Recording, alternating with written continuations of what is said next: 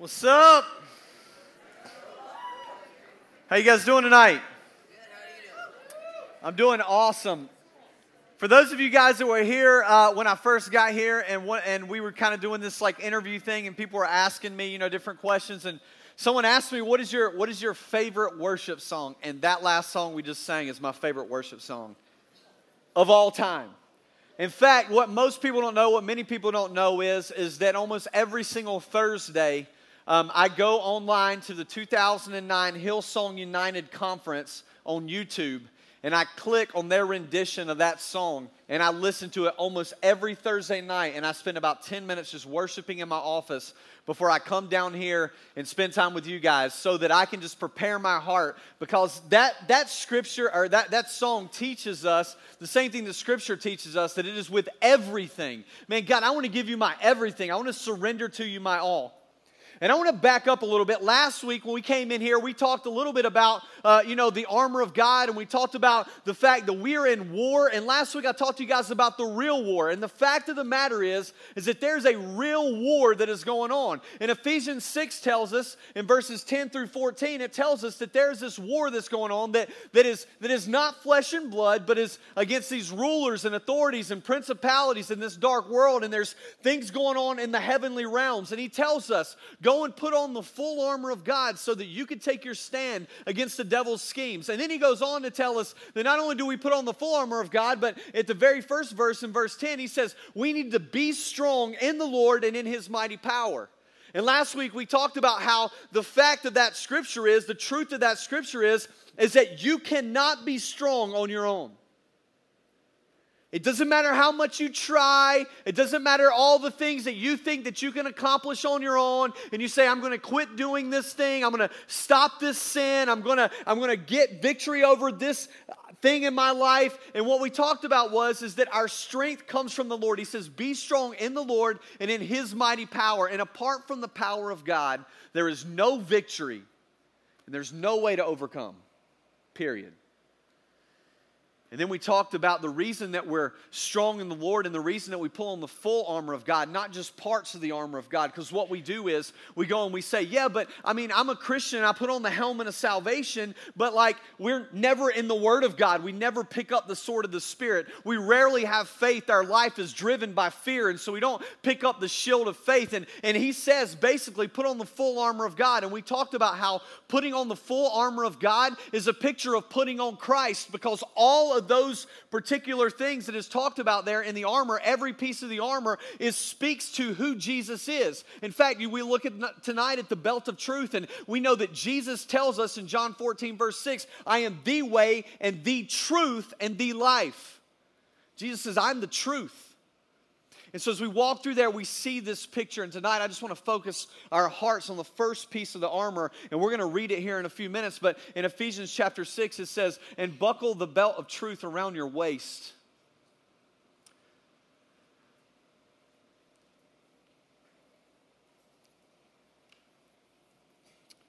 I got some bug killer up here some raid bug killer. Anybody ever bought bug killer before and like just like killed stuff? Anybody like just you just like killing bugs? Any bug? Dude, I'm telling you, man, when I was a little kid, dude, I would just like kill bugs. I love killing bugs, man. I would like, you know, if I seen bugs, I'd go into the garage and I'd get like gasoline, you know, there'd be like a bunch of little ants running around, and I pour gasoline on them, I light it on fire, you know. My dad run out, I'd be like, What are you doing, son? I'd be like, Nothing, nothing, man, just nothing, you know, just killing ants. And and, and I would I would take a hammer, you know, and I'd walk around and I'd walk around and, uh, and I'd smack it. Now, this is my favorite. I'd take a tennis racket.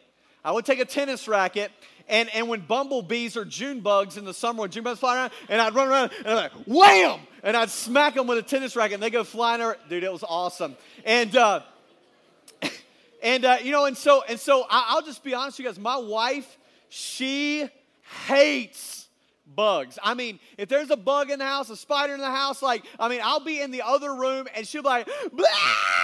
you know what I mean? And, I, and she and she'll kill me. If, I mean, she won't kill me because she knows. She messes with me, I'll throw a bug on her because I ain't scared. And uh, so and she'll be screaming at the top of her lungs, ah, and I'll go walking in the room, and I'm like, what's wrong? Like I think she's dying, like something, like a tree just fell on her or something. And she's like, she's like, ah, and I'll look over there, and it'll be like a little ant, like crawling on the wall. I'm like, baby, come on, are you serious? Like you can kill that thing, you know? And she freaks out when it comes to bugs. She hates bugs. And so she will always have me go around and spray cleaner, or cleaner, spray uh, bug spray and stuff around the baseboards in our house and outside of our house and, and to protect our house. And I'm like, I'm like, I mean, we're spending all this money on, you know, throwing stuff out in our grass to kill all the bugs in the yard and all that kind of stuff. And I was doing a little research on bug killer.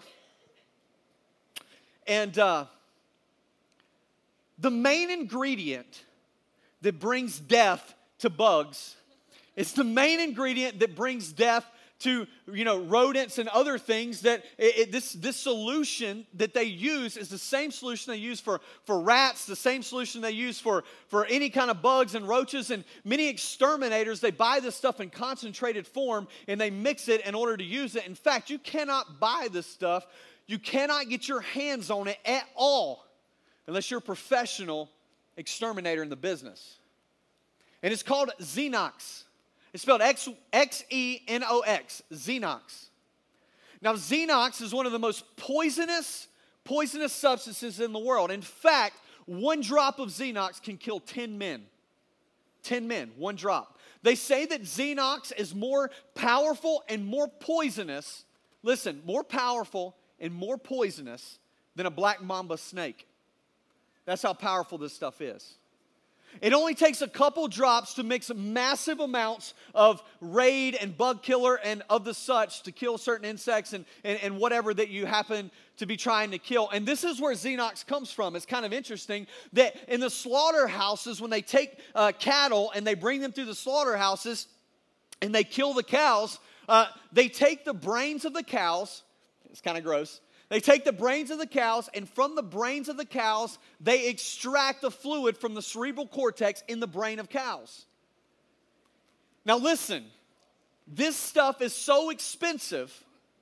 This stuff is so expensive that what they do, the, the Xenox in a, in a slaughterhouse makes 40%, makes up 40% of the budget, 40% of the income for those slaughterhouses. Those massive cows, all the meat that goes through there, this stuff makes up 40% of it. That's how big of a deal this stuff is. This stuff is extremely poisonous and extremely dangerous. So I poured some of, of it out into this, this bowl right here. Any, anybody, anybody want to drink it? You want to drink it? You'll really drink something that's the most poisonous thing in the world. Because you'll die. that's why. All the suicide people are like, yes, my opportunity. That's not funny.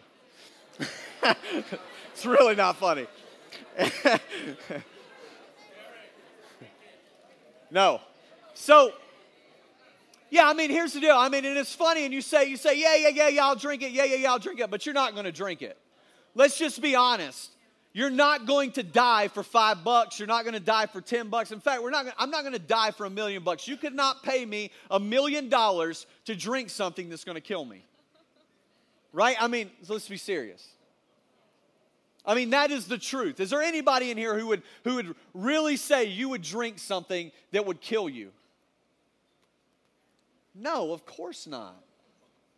That doesn't make any sense, right? Doesn't make any sense.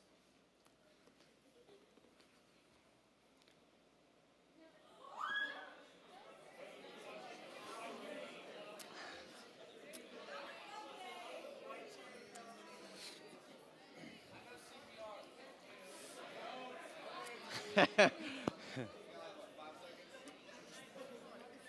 was good. Listen. Listen. Everything I just told you is untrue. Everything.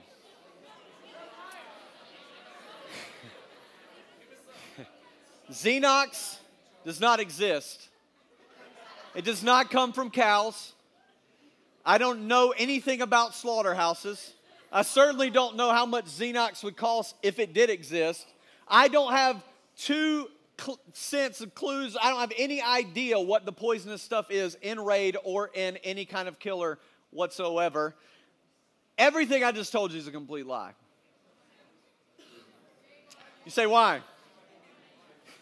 Man, y'all are broken up about this, man. Y'all never this, you know, choppy. Listen, here's why. Shh, here's why. Here's why. You guys believed me because you trusted me, because I spoke with authority. I talked on a subject that you know little about, and so you have no way of cross referencing what I'm saying. And I spoke it as if it were true. And here's the reality you guys buy into untruth about God and buy into untruth about your life all the time because someone says something authoritatively, because someone says something and you think they know what they're talking about because they're using big words like cerebral cortex and Xenox and all this stuff that you have no clue about, and you think that guy's smarter than me, so he must be right. Let me tell you something college professors dismantle Christians, dismantle Christians in their freshman year of college every single year, doing to you exactly what I just did to you. See, some of you have beliefs that you believe are true because your parents have told you they are true, because a teacher or a professor has told you that they're true, or because your friends have told you that they are true, and you think that because they are smarter than you, then they are telling you the truth. In fact, you may believe some things that are untruth that your pastor has told you before.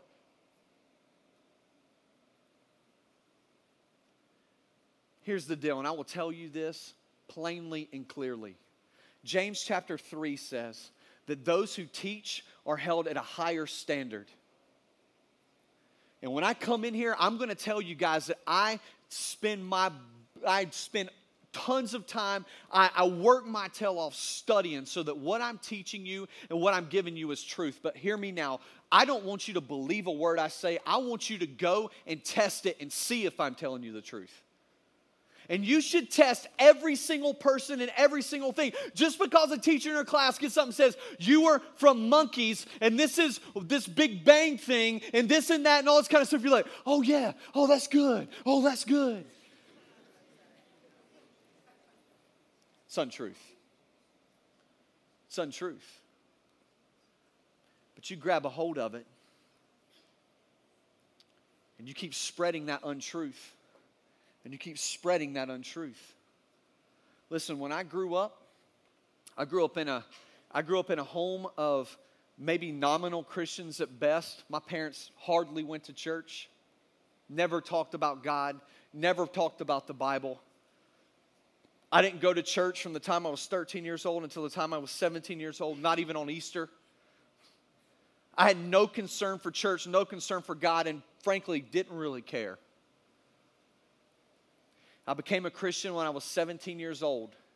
And listen, I believed, I believed wholeheartedly with all my heart. I would argue until I was blue in the face. I believed when I, when I became a Christian, I believed that interracial marriage was unbiblical and ungodly and sinful because my parents had told me that when I was a kid. But then I start studying God's word and I start reading through here, and I'm like, my parents don't have a clue what they're talking about. See, they heard an untruth from someone else and they believed it, and then they passed that untruth on to someone else, and they believed it, and that truth keeps getting passed down, and that untruth keeps getting passed down. And let me tell you something that's why it's so important for you not only to know what you believe, but to understand why you believe what you believe. Because here's the deal we live in a culture, they call our, uh, they call what the, the day that we live in postmoderns and postmodernism. Maybe you guys have heard of that term. And basically, postmoderns believe that truth is relative, that truth is, is defined by each individual person. And so you'll hear people say things like, well, that may be true for you, but that's not true for me. Yeah, that may be true for you, but that's not true for me. Oh, yeah, well, that Christianity thing, that's good for you, but this Islam thing is good for me. Yeah, that's no big deal. You know, we're all good. We're all happy family. High five, give me dap, chest bump. You know what I'm saying? And that's what we do. And we say it may be true for you and it may be true for me. Let me tell you something. There is a such thing as truth. there is a such thing as truth. And I'm going to show that to you. I'm going to show that to you tonight as we walk through this, and I'm going to prove to you that there's a such thing as truth. And the reason that we say things like, well, I, I don't, I, it's your truth and this is my truth and all this kind of stuff is because our culture has completely tried to dismantle truth altogether. We try to minimize it. And when you come to the conclusion that there is no truth, you have come to the conclusion that there is no truth in the Word of God and there is no truth in Jesus. Because Jesus says, I am the truth. I am the truth. I mean, this is a big deal. This is a this is a battleground that that our culture and the church are battling against right now because here's the reality, the Bible teaches us that there is absolute truth. You say, "What is absolute truth?" Let me give you the definition. Absolute truth is a truth that exists outside of ourselves. One that is true for all people, for all times and in all places. That means that this truth is true for you, it's true for me, it's true for every person in the world, no matter what culture they live in, no matter what country they live in, no matter what their race is, no matter what their language is, no matter where they're at, what they do, that truth is truth no matter what, period. For example, lying.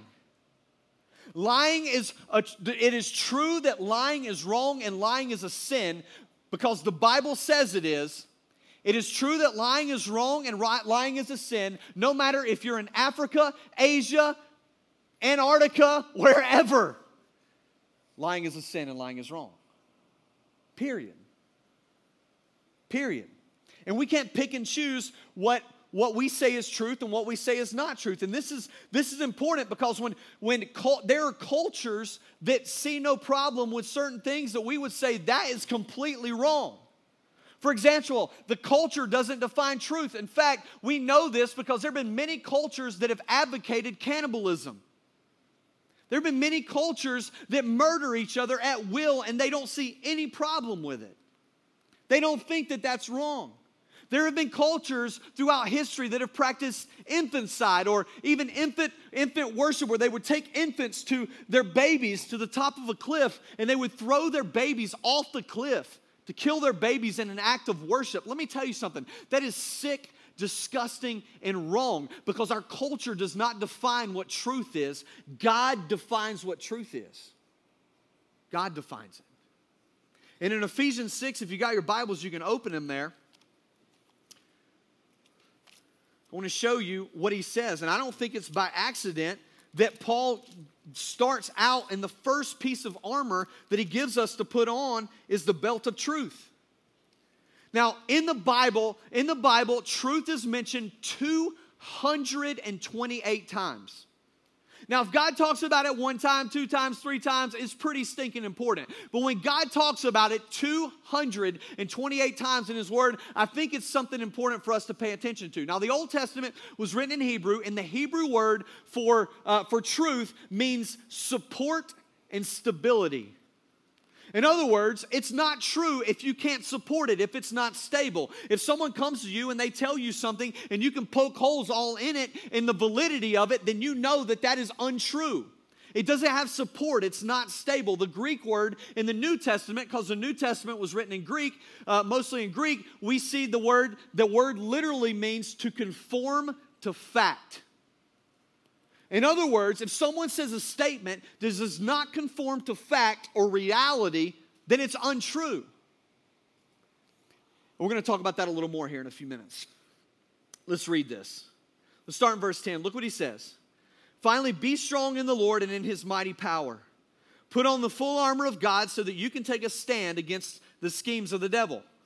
For our battle is not against flesh and blood, but against the rulers and against the authorities and against the world powers of this of, of darkness and against the spiritual forces of evil in the heavenly realms. This is why you must put on the full armor of God. Second time he said that, so that you may be able to resist evil when the day of evil comes, and having prepared everything, you should take your stand. And once you've done everything to stand, stand firm with a belt of truth around your waist in the Roman armor, the belt, the belt was, was, a, was a piece of leather that would go around and it would protect the, the lower abdomen area. Now, this kind of cool about this belt is, is that you know sometimes they would have longer uh, robes and stuff like that when they when they were when they were just regularly hanging out, walking around, and when it was time for battle, they would gird up their their their uh, they would roll them up and they would take the um, the leather belt and that would hold up their their garments so that they would be ready for battle. And it was considered when they would do this, the it was considered their their posture in being ready for battle. And so, what Paul's saying here is hey, listen, the first thing you need to understand about this is you need to be ready for battle. You need to be ready to take a stand for truth because truth exists. Paul is telling us that the first thing we need to do is we need to put on truth. We need to put on truth. And the reason he's telling us to put on truth is because there's a lot of deceptions out there. There's a lot of things out there that are calling your attention and are meant to deceive. In fact, Paul tells us in Colossians chapter 2 verse 8, which I think this verse is awesome. Listen to this. See to it that no one takes you captive through philosophy, listen, and empty deception. In other words, listen, people are going to come to you with philosophies and deceptions. Be careful not to get wrapped up in that. Then he says, according to the traditions of men. According, listen to what he says about these deceptions. According to the elementary principles of the world rather than according to Christ. He says, listen, there are principles that the world, and last week we talked about how Satan uses the world to bait the flesh and how Satan uses the world to tempt us with. And he says, there are elementary principles in this world that Satan uses in order to lead you astray in this, in this idea of truth. He wages battle against truth in our life by trying to deceive us. We talked about Satan being the father of lies and the deceiver last week, and that is exactly what he does. And notice, I love how it says the elementary principles of the world. You say, what does that mean? This is what that means. That means if someone is telling you something, or if you buy into a truth that contradicts what God's truth, the Word of God says, listen to me you are wrong. You're wrong. If you hear something, have believed something, have bought into a philosophy, and then you go and you take that and you're reading scripture and you say, oh, well, this scripture says this, but I believe this. Your belief is wrong, not God's word. And what happens is that we get deceived by the elementary principles of the world. We buy into things that are not God's truth. And look what he says rather than, the, rather than into Christ. We, we get wrapped up into these elementary principles of the world rather than in Christ. And he says, listen, you go and you study God's word and you start pulling out the truth from God's word, and God reveals to you truth. And the Bible tells us that Jesus is truth. And if you cast truth aside, then what you've done is you've literally cast the word of God aside, and you cast Jesus aside, and you cast Christianity aside. You say, Derek, why don't we talk about this? I get it, but why don't we talk about it? This is why we talk about it. Because some of you have bought into the lie that there's no truth. A study was done of students, Christian churched students. Only 9% of Christian students said that they believed in absolute truth in a nationwide study. That means that 91% of Christian teenagers surveyed said that they did not believe in an absolute truth, that they did not believe in the truth of God's word, and they did not believe in the truth of Jesus. How can you say that I'm a Christian and I believe in Jesus and not believe in truth. When Jesus says, I am the truth. See, this is what happens and this is what we do. We come to God's word and we start reading and we're like, oh yeah, well, yeah, that's good, man. I like that. And then we come and, and then and then life comes in and you're like, you know, we well, we want to do this and we want to do that. And when that happens, we say, I forget God's word. I'm gonna do my thing on this. Listen to this 63% of Christian teenagers disagreed that Jesus was the Son of God. 51% of Christian teenagers disagreed in the bodily resurrection of Jesus. Listen, if Jesus didn't raise from the dead, the Bible tells us we are to be most pitied. We talk about the resurrection. We gave some of the evidences for it a few weeks ago. 51% say that they don't believe in the resurrection of Jesus. Listen, the Bible tells us that if you don't believe in the resurrection of Jesus, you don't believe in the gospel and you are not saved.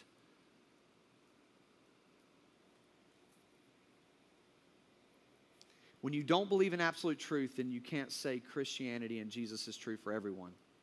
These students would disagree with this statement. There are absolute realities or standards that define what is real and what is not. Thus, actions can be deemed right or wrong based on how they measure up against absolute standards. They would conclude that there's no such thing as a right or wrong. See, when you say that it's your truth and it's my truth, then you cannot say that there's a such thing as a right and wrong. They've been deceived by the elementary principles of the world. So let's talk about this. I want to give you guys some observations and some things that I hope that you guys will, will just latch on to here. And I'm going to talk to you, I'm going to give you some evidences for the fact that there is truth. Number one, those who, it, to believe that there is no truth is to make you God. To believe that there is no truth makes you God. Because if there is a God and if the Bible is true and if there is a right and wrong, then I'm responsible for my actions. I don't want to answer to anyone. And if I believe that there is no God, then I want to say that there is no truth. So that way I don't have to, I don't have to answer to anyone. And so what happens is, is that when we say it may be okay for you, but that truth's not okay for me, then we are deciding what is right and wrong for each other. And when I decide what's right for me, then I can say whatever I want to say. When I go and I read the Bible and the Bible says, hey, listen, it is not right for you to have sex with your girlfriend as long as you guys aren't married. But when you are married, you can, you can have sex with your wife. But the Bible says you can't have sex with your girlfriend if you're not married. And you say, you know what? I believe in Jesus, I believe in the truth of the Bible, but I'm going to make my own call and my own judgment on that one. Man, I get, you know how many Christian teenagers with I've met with since I have been here at this church that literally sit across from me and say, hey man, God created everything and said that it was good, so I smoked pot because God said it was good. Did you not also read the verse in Romans chapter 13 which says we're to obey the governments and marijuana is freaking illegal, so it's a sin? get me hyped up up here, you know what I'm saying?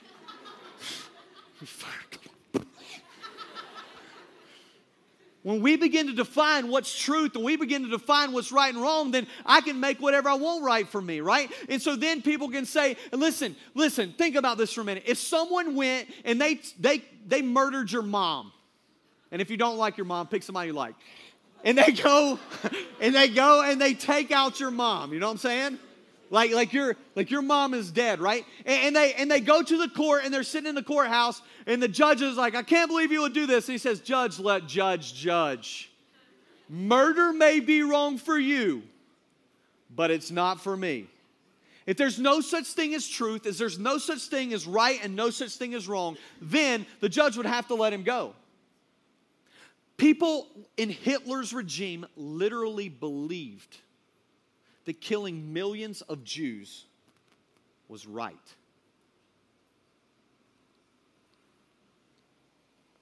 And it's not. Second observation saying that there's no truth is self contradictory. Like, for example, if I make the statement, I say, hey, there's no truth. I don't believe in truth. There is no truth. And then you say to me, well, I believe there is truth. And I say, well, your statement's true. And my statement's true. Well, is there truth or is there not truth? See, even making the statement saying that there is no truth, you're making a truth statement about what you believe about truth. It's self contradictory. Thirdly, no truth doesn't correspond to reality. When you believe that there is no truth, that doesn't correspond to reality. Let me put something on the screen for you guys. I want you all to see this. I wrote this. Oh, here we go. If I said this, I am so glad that Tim Tebow is going to Texas to play hockey for the Atlanta Braves next season. Yes, he will be the best offensive goalie they have ever had. The way he kicks the puck over the fence is unlike any break dancer I have ever seen. True? No, no. No, it's not. And uh, no, it's not true. Listen, Tim Tebow is not going to Texas. He's going to New York. He's not going to play hockey. He's going to play football. He's not going to the Atlanta Braves, one, because the Atlanta Braves are not in Texas, and the Atlanta Braves are not a football team. And on and on and on and on and on we could go. It's untruth. But see, a person who says there's no such thing as truth will say, yeah, that's true. Yeah, that's true. All statements are true. No lie. Listen. This is one of the coolest things I've ever done or been a part of. An AP English class in a high school when I was living in Illinois invited me to come in and debate a universalist relativist who is a person who believes what I'm telling you guys right now, who believes that there's no such thing as truth, that we define our own truths. And they had me come in, he's a professor at a college, they had me debate him on Christianity. And so I literally said to him, I said, What if I believed that that computer over there was Jesus, and I pointed to a computer across the room, and I believed that that computer was Jesus, I would say, would that be a true statement? And he said, yeah. And I said, what if I said that this, this, uh, this chalkboard over here was Jesus, and that computer was not Jesus? Is that a true statement? He said, yes. And I said, so any statement I say is true? And he said, yes. And I said, well, you're wrong.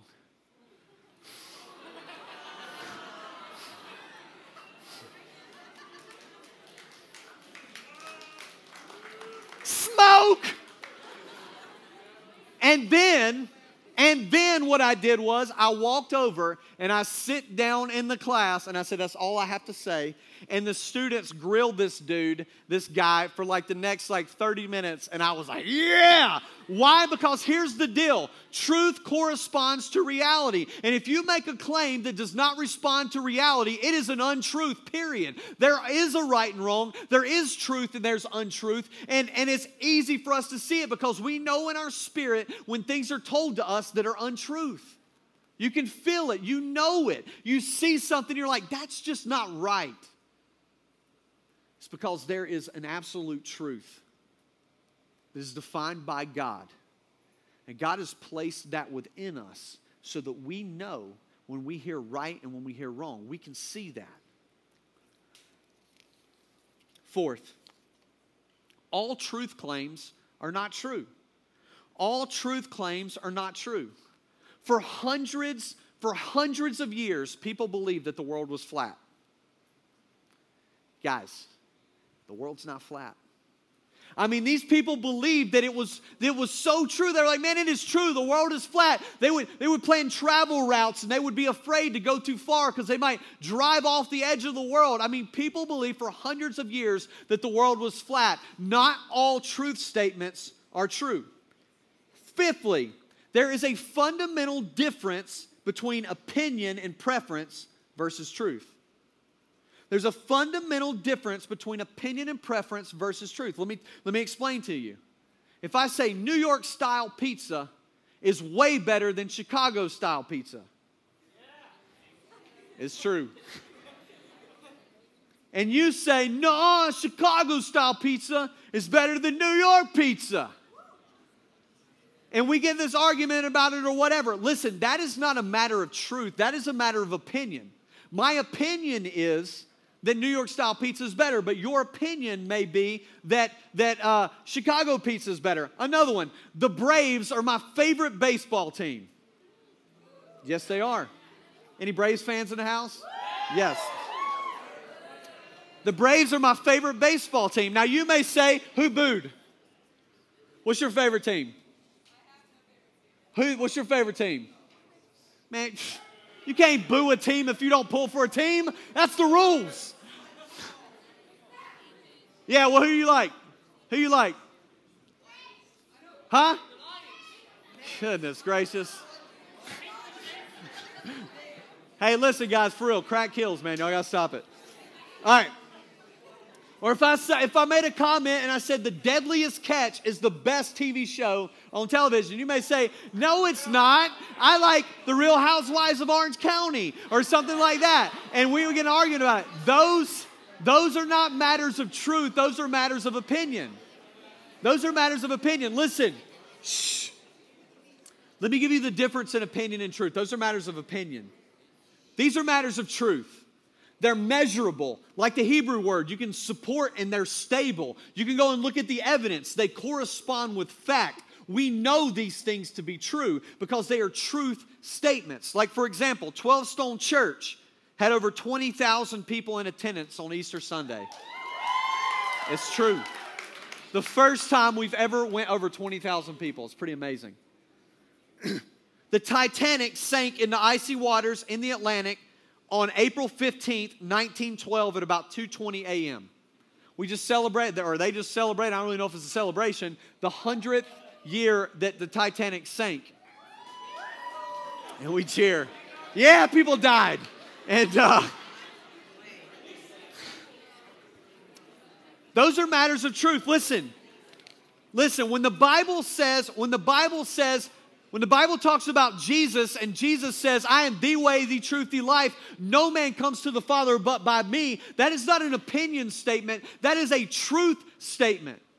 To say that Jesus raised from the dead and appeared to over 500 witnesses, listen, Jesus either did or he didn't. It is true or it is untrue. That is a truth statement. That is not a matter of opinion. And so when you come to the Word of God, you need to know that this is not about opinion, this is about truth. These are truth statements that we are making. And it's so important that you get that.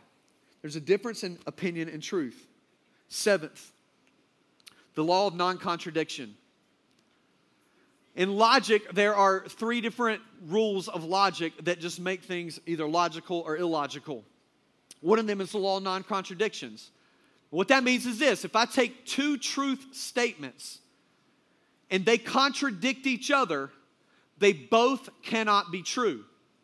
Like, for example, if I said the Atlanta Falcons won the Super Bowl in 2012, and then I said, no, the, and, or you said, no, the New York Giants won the Super Bowl in 2012. They both cannot be true because they are two truth claims that contradict each other. Only one winner of the Super Bowl can happen, and we know that the Atlanta Falcons are never going to win a Super Bowl. So that is untruth. Untruth. Listen, shh, guys, this is important. This is important, and you got to get this. You got to get this. Listen. Similarly, if two religions claim separate things about God, then they both cannot be true. See, the problem with saying you define your own truth, it leads to pluralism or believing that all religions worship the same God. And to understand that truth exists is to understand that in the law of non contradictions, you cannot make the same statements that contradict each other about God and they both be true. See, Christianity believes in one God, Hinduism believes in a multiple gods. Mormons believe that you can become God. It is impossible for all three of those to be true if they contradict each other in the statements about God. Listen, Muslims believe that Jesus was just a good prophet that he never died on the cross. Christians believe that Jesus was God in the flesh who lived here on this earth and walked on this earth and experienced everything that we experienced, yet without sin, went to the cross, died on the cross for our sins, was buried, rose again on the third day, and is risen and reigning over everything in this world. And we can have a relationship with him, with God, through Jesus Christ. That's what we believe as Christians. Muslims would say, no, sir. Listen, two contradictory statements. They both cannot be true. They both cannot be true. Either Christianity and Jesus is true or it's not. And it is. Amen, brother.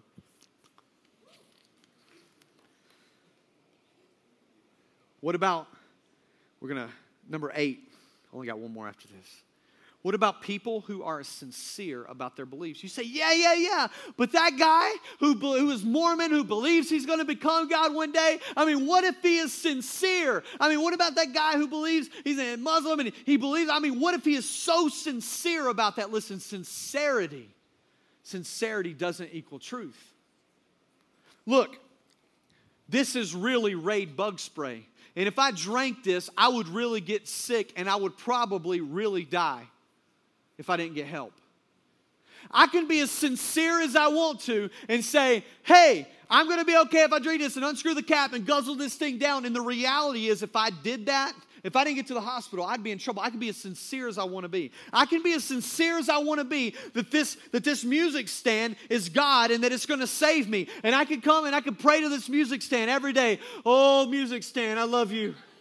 I thank you, music stand, for just standing and you know, and I can I mean, I can do that, right? And I can I can love the music stand and oh, I love you, music stand, and, and all that kind of stuff. But here's the deal: that music stand has done nothing to say I can be as sincere as I want to be. I can be as sincere as I want to be. Let me tell you something. The Bible tells us that, that our God is a God above all gods. Not only that, but the Bible tells us that He is the only God, the one true God. That means that all other gods are false. So, worshiping Allah, worshiping the God of whoever, if it ain't the God of the Bible, it's like worshiping a unicorn. It doesn't exist, it can't save you, it can't do anything for you.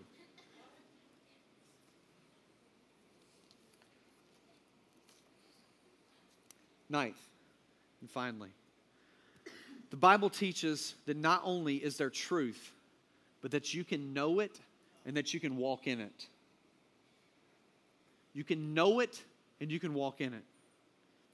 John 8 31 says, To the Jews who believed him, Jesus says, If you hold to my teachings, and you who are really my disciples, then you will know the truth, and the truth will set you free. He says, You can know the truth. You can know the truth. And a part of that is putting on Christ, putting on the truth, accepting Jesus, putting your trust in Jesus, and you will know the truth. He gives you truth, He opens your eyes to the truth. Psalm 86 11 says, Teach me your ways, O Lord, and I will walk in your truth. Give me an undivided heart that I may fear your name. He says, God, teach me, show me your truth. How does God teach us? How does God show us our truth? This is how He teaches us, showed us His truth. We come to a place like the Point. We come on Sunday morning to like twelve, you know, to twelve stone a church, and we learn from God's word. God teaches us through His word. And you say, man, how can God teach me the truth? How can I know the truth about God? This is how you know the truth about God. This is why we're asking you guys to pray the armor of God over your life every single day. And we're asking you guys to do that throughout this series because we want to get you in the Word of God. We want to get you praying Scripture. That is why tonight, when you leave here, we have a we have a 30 day devotional on the armor of God that, that, that I have been a part of writing. And you guys can take that home with you. And over the next 30 days, get in God's Word and study God's Word and see God's Word. At the end of the series, the last night of the series, we're going to be talking about the Word of God and the sword of the Spirit on May 10th. Oh, from May 10th until the first day of school in August, there are 89 days from May 10th to the first day of school. There are 89 chapters that are between Matthew, Mark, Luke, and John, the first four Gospels. And I'm going to challenge you guys over that time period to read a chapter in the Gospels every single day so that you can read through all four of the Gospels during the summer, so that you can grow in your faith, so that you can know the truth, and so that the truth can set you free. So that the truth can set you free. What, is it, what does it set you free from? See, to know Jesus is to set us free from sin and death, it's to give us life. We know through a relationship with Jesus and through His Word, if we want to know the truth, that's what we do. And that's the reason, that's, listen, that's the reason Paul tells us. That's the reason Paul tells us look, man, if you want to take a stand against the schemes of the devil, if you want to have your feet firmly planted in the ground, if you want to be ready for battle, he says, Put the belt of truth around your waist. Put the belt of truth around your waist. Next week, we're going to be talking about the breastplate of righteousness. I'm so excited about it. It's going to be an awesome week. But I don't want to get too far ahead. I want you guys really this week just to be thinking on truth and thinking on God's truth. I want you guys, when y'all break out into small groups after this, I want you guys to talk about truth. I want you guys to study and figure out the things that you say and the things that you believe and figure out whether it's truth or whether it's untruth. Don't just believe something because somebody says something, but believe it because it's true. Believe it because it's true. Father, I thank you so much for this time that we have tonight. God, I just pray that you would be with the, the rest of the service, Lord, that it would just bring glory and honor to your name, that we would hold to your truth, that we would seek your face. In Jesus' name, amen. As the band's coming up, I want to show you guys a video of a girl who's in our middle school ministry. And to talk about the fact, number one, that age doesn't equal spiritual maturity. And I want you to see just this, this middle schooler and something that God challenged her with. And it's so relevant to what we're talking about tonight. Check this, check this video out. My name's Ashton Stockdale. I'm 14 years old and I'm in the eighth grade, and I've been going to 12 Stone for about three and a half years. I first heard about the idea of praying the armor of God over me at the back to school bash in August, and I remember sitting there, and the guy was up there talking about how every morning his wife stands in front of the mirror and gets dressed while she's praying the armor of God over her. And I just thought, wow, that's so cool and so unique. And so I went home and I took note cards and I wrote the different pieces of the armor and different adjectives or things that I wanted to do during that day that had to do with me on the note card. And I did a passage of scripture that had to do with that and just a short prayer. And the first morning that I did it, I stood in front of the mirror and I was like, this is so awkward. This is just weird. But then as I started to do it, I realized how much it had helped me. And the truth is, we all go through so many wars. Like mine in particular are doubts and fear and insecurities, and I mean, the list goes on.